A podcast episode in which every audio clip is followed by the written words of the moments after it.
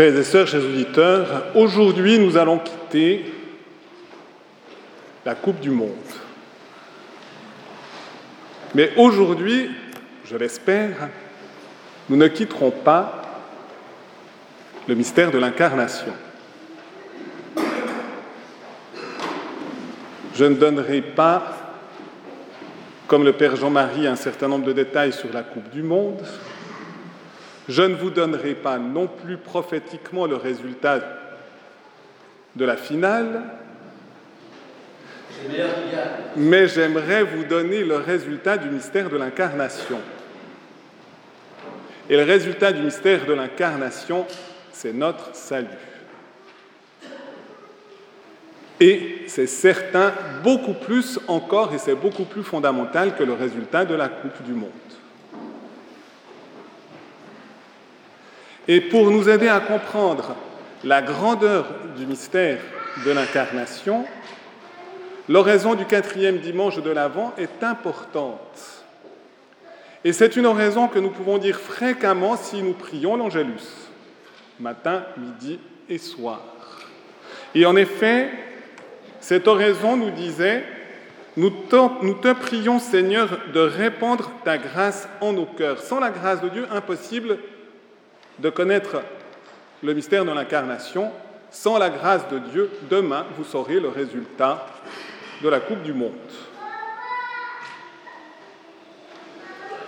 Par le message de l'ange, tu nous as fait connaître l'incarnation de ton Fils bien-aimé. Conduis-nous par sa passion et par sa croix jusqu'à la gloire de la résurrection.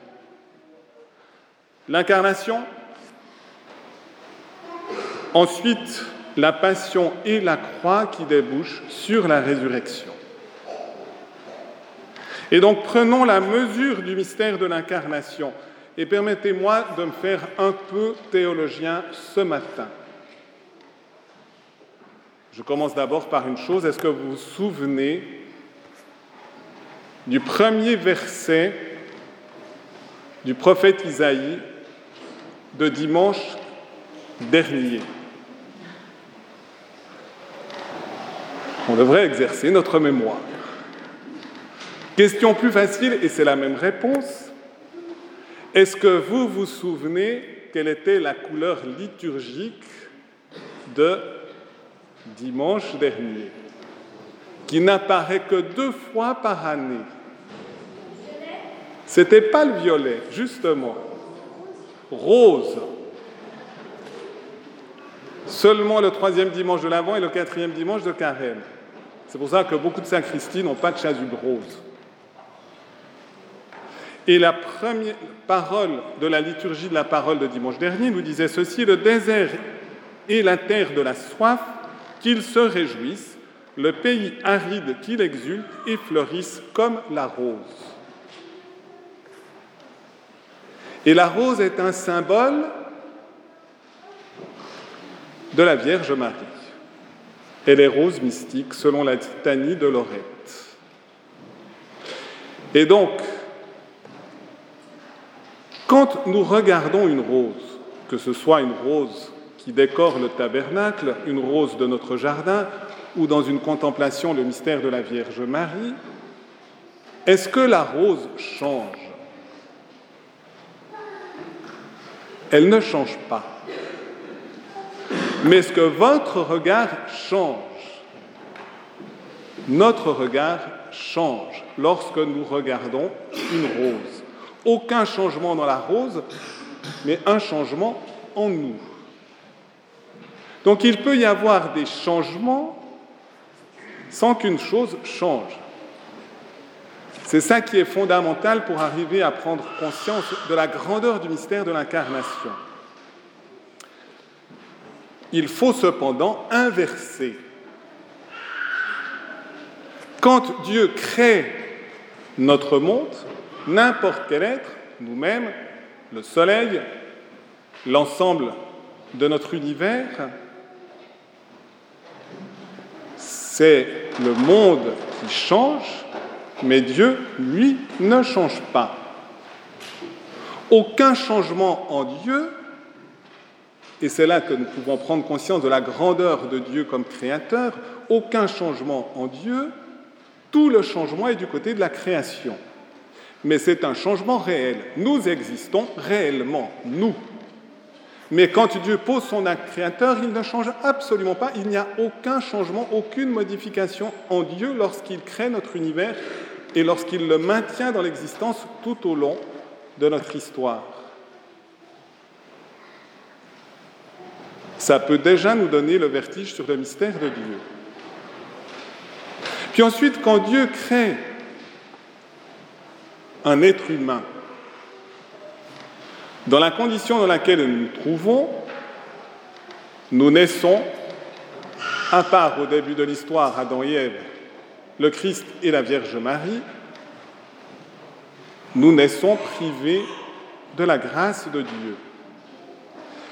Mais par le baptême et par les chemins de la miséricorde divine, en recevant la grâce de Dieu que nous avons invoquée dans la parole de Dieu d'aujourd'hui, il n'y a de nouveau aucun changement en Dieu, mais il y a un changement fondamental en nous.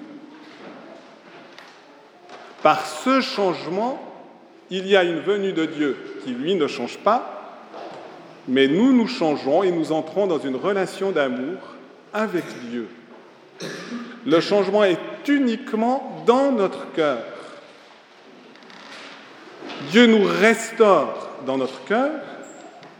C'est une des grâces du baptême et c'est aussi la grâce du sacrement de la réconciliation. D'où l'importance pour restaurer notre baptême de vivre régulièrement, fréquemment, et en tout cas chaque fois qu'on a conscience d'avoir rompu l'alliance avec Dieu, de recevoir le sacrement de la réconciliation et spécialement pour nous préparer aux grandes fêtes comme Noël.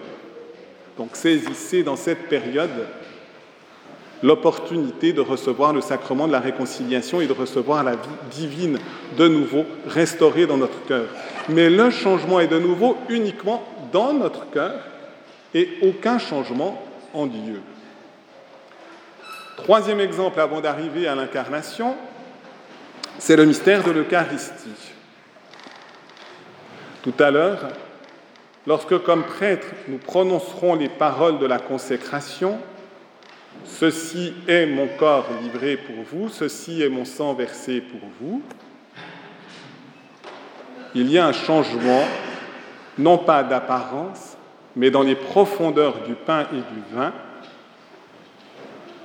la substance du pain, la substance du vin devient le mystère de Jésus, devient le corps, le sang, l'âme et la divinité du Christ.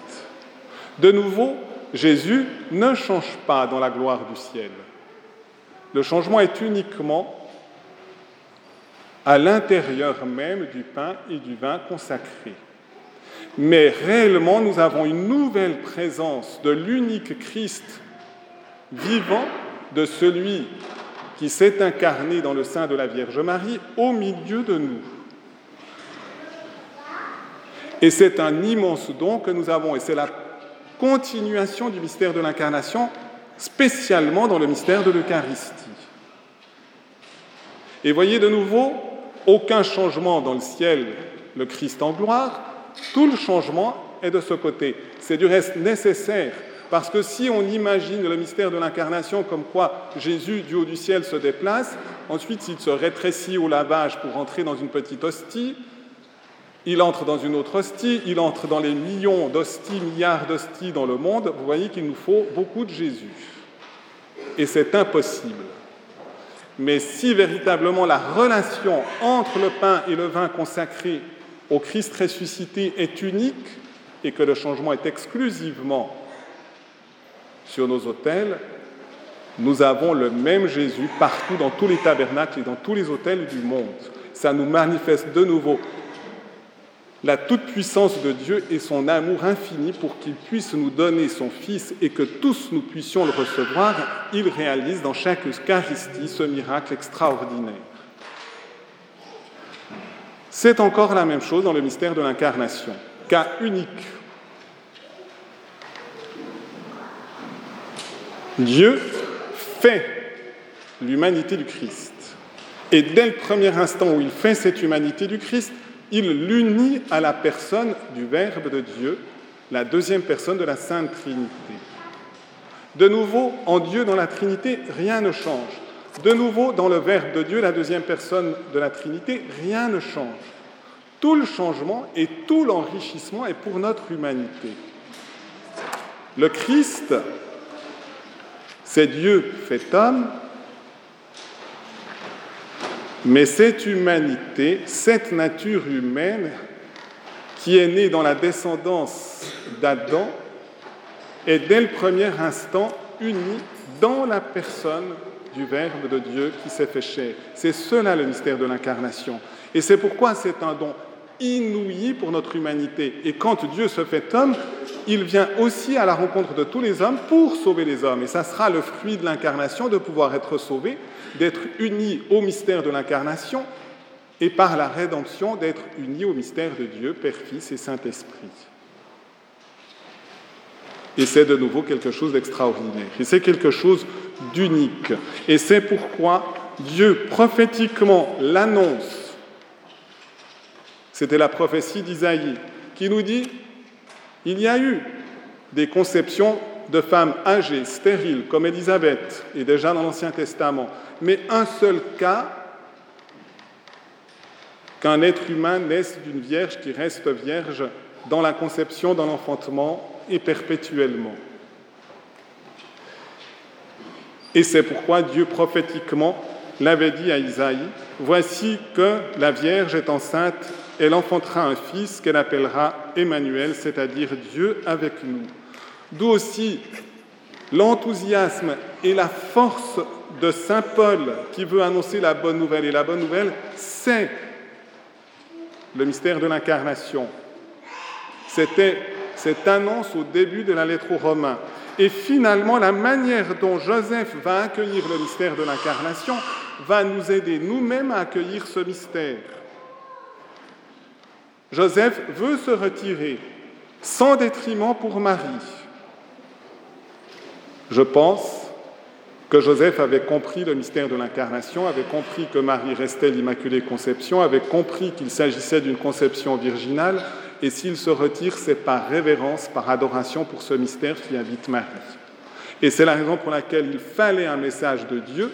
L'ange vient et lui dit, ne crains pas de la crainte révérentielle, non pas d'un doute sur l'intégrité de Marie, mais Joseph ne peut pas prendre cette femme si privilégiée de Dieu, portant le Sauveur du monde, sans que Dieu lui-même lui en donne l'ordre spécifique.